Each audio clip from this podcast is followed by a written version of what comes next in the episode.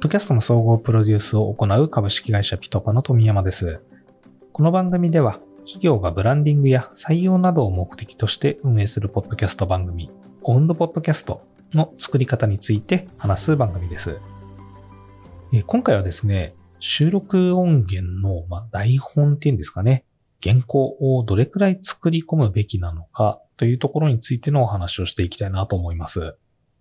質問をちょっといただいておりまして、まずこちら読み上げさせていただきます。ニックネーム、ひらきさん。深堀 FM から知って聞き始めました。自分もポッドキャスト運営をしているので、編集の話、とても興味深かったです。ありがとうございます。質問なんですが、番組を作る上で原稿はどの程度作っていますか？というところで、えー、ひらきさん、ご質問ありがとうございます。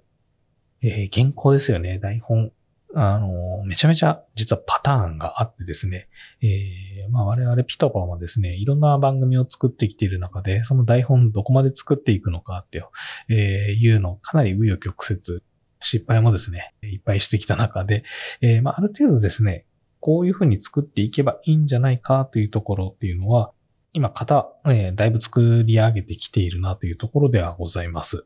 まあ、完全なこう正解っていうわけではないんですけれども、まあやっぱりこの台本の準備によって番組の中身ってかなり変わってくるんですね。ですので、その中で弊社がですね、どういうふうに台本を用意しているのかっていうところについて今日はいろいろお話をしていきたいなと思います。まあ、オンドポッドキャスト、会社がやるポッドキャストで言うと、まあ、この番組みたいにですね、あの、一人で喋るっていうパターンもあるかなと思うんですが、えー、大体はこう、社員さん同士でのトーク、二人以上のトークっていうのが、えー、オーソドックスな形なのかなと思います。なので、えー、と今回そのこのトークベースっていうところで、えー、原稿をどうやって作っていくのかっていうお話をしたいなと思うんですけれども、まずですね、えー、トークだからといって、まあ、喋り慣れてる人でもですね、台本あった方がいいと思います。その台本通り喋るっていうわけではなかったとしても、うん、用意すべきかなと思ってます。というのはですね、こう喋ることは全然できるんですけれども、ある程度その台本がないとですね、本当に伝えたかったことっていうのがシャープにまとまらないっていうのが実はありまして、じゃあ、そのどういう段取りで台本作っていくのかっていうところを順番に話すんですけれども、まず一番初めにやらなきゃいけないということは、そのエピソード、作るときの大きなテーマですね。えー、それを決めないとまずいけないですと。まあ本当にですね、その雑談ベースで話すっていう時もあるかもしれないんですけども、その時もですね、えー、なるべくこう、今日は何の話しようかっていう大きなテーマっていうのは、えー、持つべきので、えー、まずはその大きなテーマっていうのを決めて、あとは、そのテーマ、なんで今これを話そうと思っているのか、まあ、リスナーさんが聞く理由ですね。これっていうのも、えっ、ー、と、ある程度説明しておいた方がいいと思います。まあ、例えばですね、えー、誰々さんに聞かれて質問されたからとか、え、あとは世の中のトレンドだから話したいっていうような、え、そういう理由でもいいと思うんですけれども、唐突にそのテーマの話をするっていうよりは、なんでその、このテーマで今日話そうと思っているのかっていうところのバックボーン、えー、あらかじめちょっと話しておいた方がいいかなと思いますので、このあたりもですね、台本の方には入れておいた方がいいと思います。じゃあそこでテーマっていうところが決まった後で次やることというとですね、まあ、台本に起こしておいた方がいいものっていうのがありまして、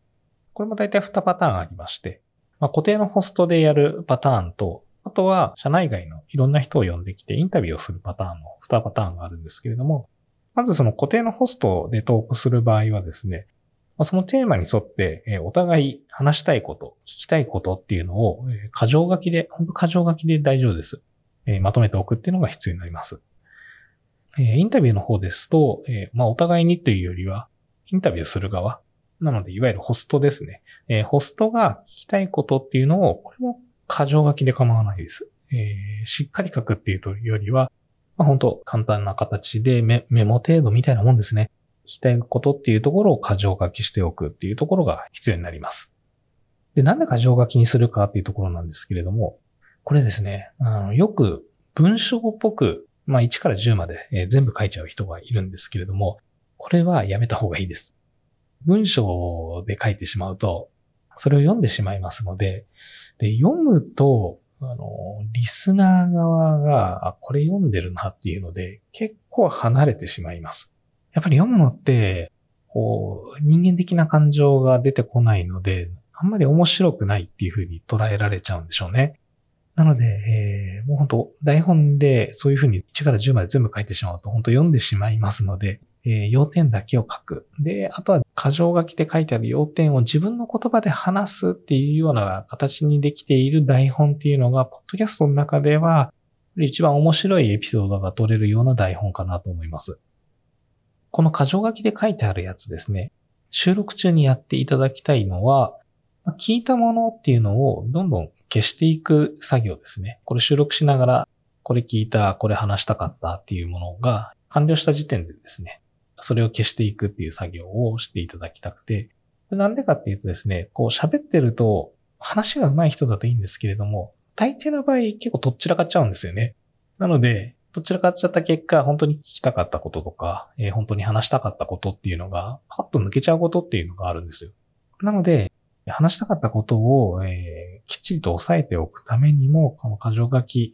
で書いたものっていうのは、どれ話したどれ話してないっていう整理っていうのは、収録中もやっておくっていうのがすごい必要になってきます。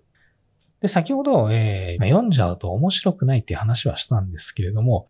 今から言うやつについては、えー、読んでほしいっていうものが、えー、いくつかあります。ちゃんと説明するっていうものが、えー、それに当たるんですけれども、例えばですね、イントロとかエンディングでこう説明しなければならないことですね。この番組は何々のことを話す番組です。え、最後、もしよろしければ、え、番組をフォローしてくださいっていうようなそういう文言ですね。でしたり、自己紹介、会社紹介のところですね。え、この辺も、えーと、きっちり文章を作って読んだ方がわかりやすいかなと思います。あと、えー、書いて読んだ方がいいものっていうと、お便り今回も質問でいただきましたけれども、この質問文っていうのは、えちょっと間違ったニュアンスとか伝えてしまうとまずいので、えしっかりこれは書いておいた方がいいかなと思うのと、あとは、会社からのお知らせですね。え、お知らせ内容についても何月何日何時より何々のイベントがありますっていうような内容をしっかり伝えなければいけませんので、え、このあたりも、えーと書いて読んでしまってもいいのかなと思います。今言ったようなところについては、しっかりとその情報を伝えなければならないということが第一にありますので、えー、書いた方がいいというふうに話したんですけれども、この辺ですね、しっかりちゃんと全部伝えられるのであれば、これも自分の言葉で話すことができれば、ベストはベストです。ただ、そのあたりもですね、きっちりポイントを押さえて話し切るっていうのって、なかなかこう技術力がいるものですので、えまずはそこは、えしっかり伝えるっていうことを念頭に置いて書いて読むっていうのがいいかなと思います。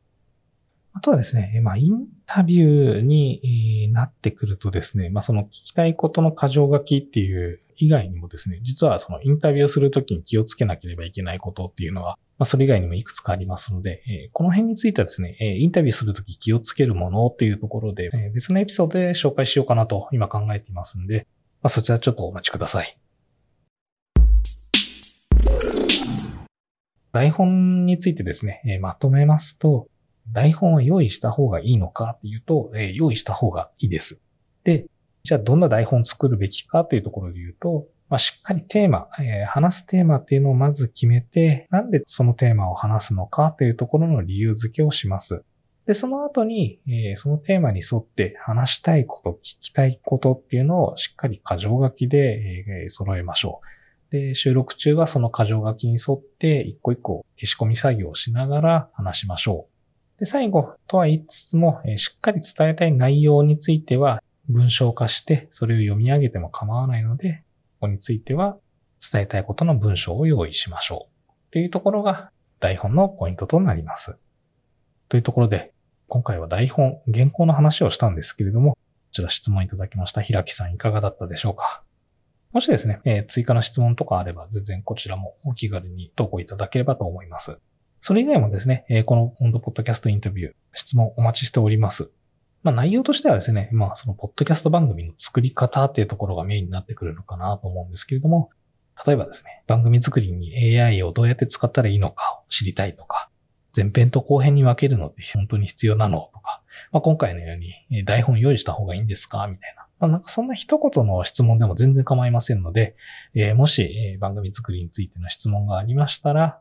番組概要欄、エピソード概要欄にありますリンクからご投稿ください。